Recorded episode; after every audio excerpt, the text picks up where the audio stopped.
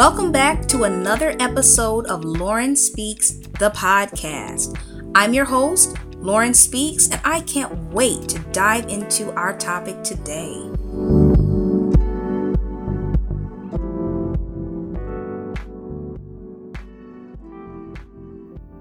You know, each generation is so quick to reject the wisdom of the previous generation and assert their era as the one with all the most relevant innovation, knowledge, and understanding.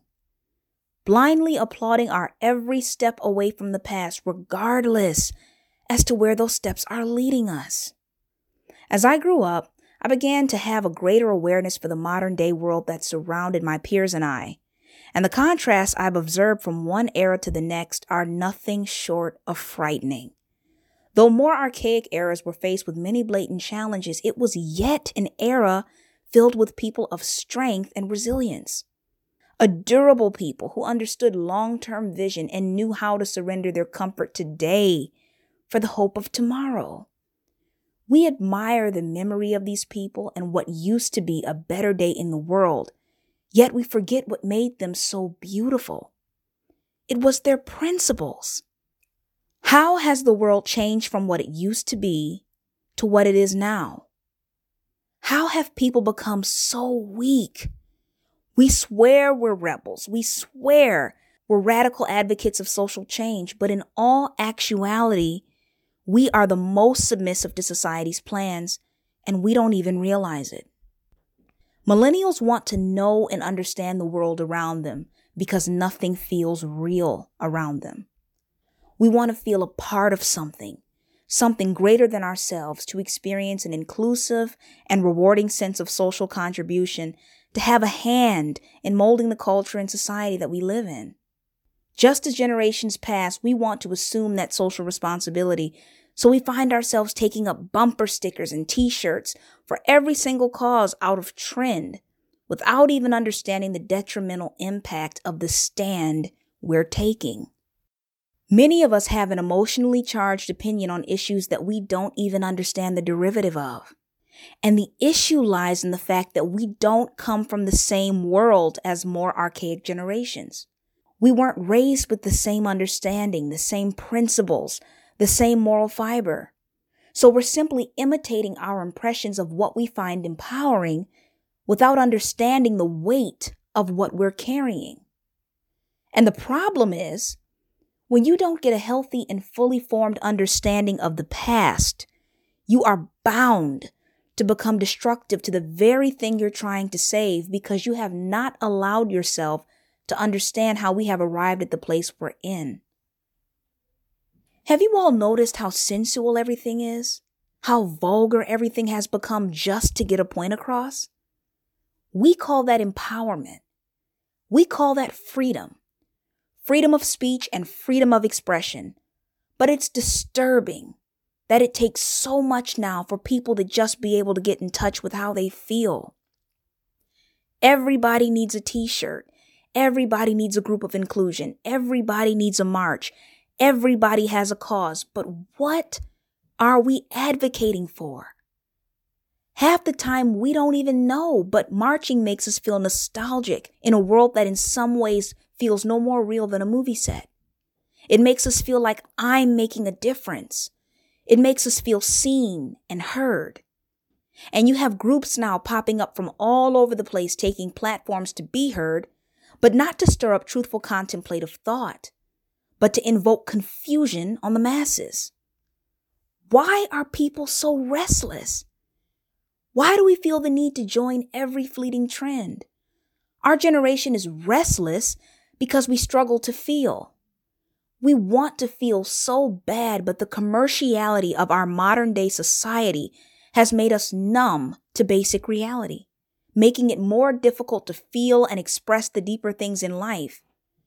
Because everything from our gadgets to our worldview is rooted in convenience, so much so that it has placed us at a lesser advantage than those who have gone before us.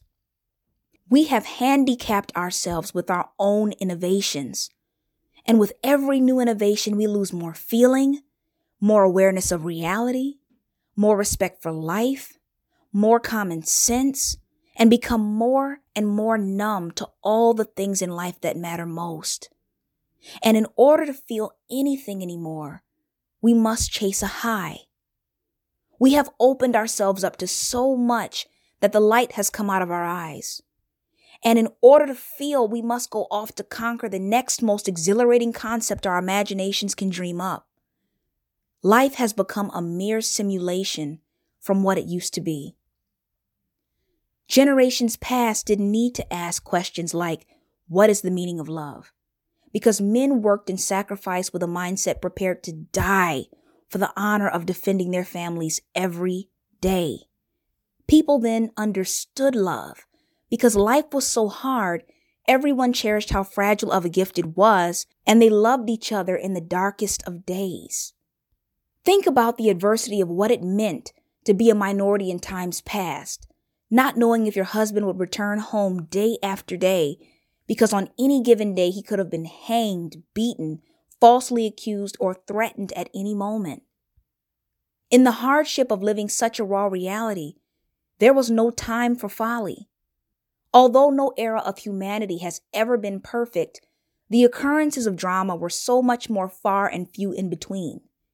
There was no time for being petty. There was no time for obsessing about keeping up with your neighbor. There was no time for protesting the sex you were born and trying to defend yourself against nature and humanity as something else. Life was too real. And the problem today is life isn't real enough. When men were 20 then, they were 30, being bred to accept and understand the mantle of their manhood, able to be of a sound and sober mind, fully grasping the seriousness of life and what it meant to honor your word and be a leader. But when men are 20 now, they're 10, playing video games into their late 30s, neglecting their most important responsibilities that present them with any level of inconvenience, and living for style and trend on the tab of another while unemployed and not uncomfortable with that status. We can't make it through anything because we're not comfortable, and we can't seem to fathom a lack of comfort in any given situation. This generation is not resilient. We understand modern concepts, but reject truth and wisdom. And if you do that, then how smart are you really?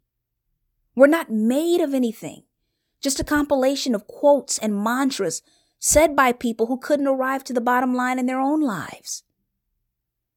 You know, there was a time and a place that once existed that millennials will never know anything about. One of beauty and simplicity. So many parts of who I am were shaped by that beauty and has given me a fresh outlook and more introspective worldview. Now you might say, Lauren Speaks, being a millennial, how do you know so much about nostalgia? Great question. Unsatisfied with what my era had to offer, I grew up curiously exploring the world of nostalgia for over a decade. Not much different than the person I am today, I've always been one to evade the mainstream and discover gems by always taking a road less traveled. Never one to wait for an okay from culture to dictate what my interests were supposed to be. Because when everyone my age was obsessed with Beyonce and Justin Bieber, I wished for nothing more than if I could have had the opportunity to have an introspective dialogue with Marvin Gaye on the state of our world. In my search for an era richer with substance, I realized that their rebellion was to uphold the truth, and our war now is to tear it down. Somewhere along the line, we adopted comfort as our guidance, and that is what has destroyed the world thus far. But this doesn't have to be the end of our story. Millennials, the only way for our world to be redeemed back to the glory of better days lies in the moment we begin to love truth more than comfort. Then and only then can the beauty of our world be restored.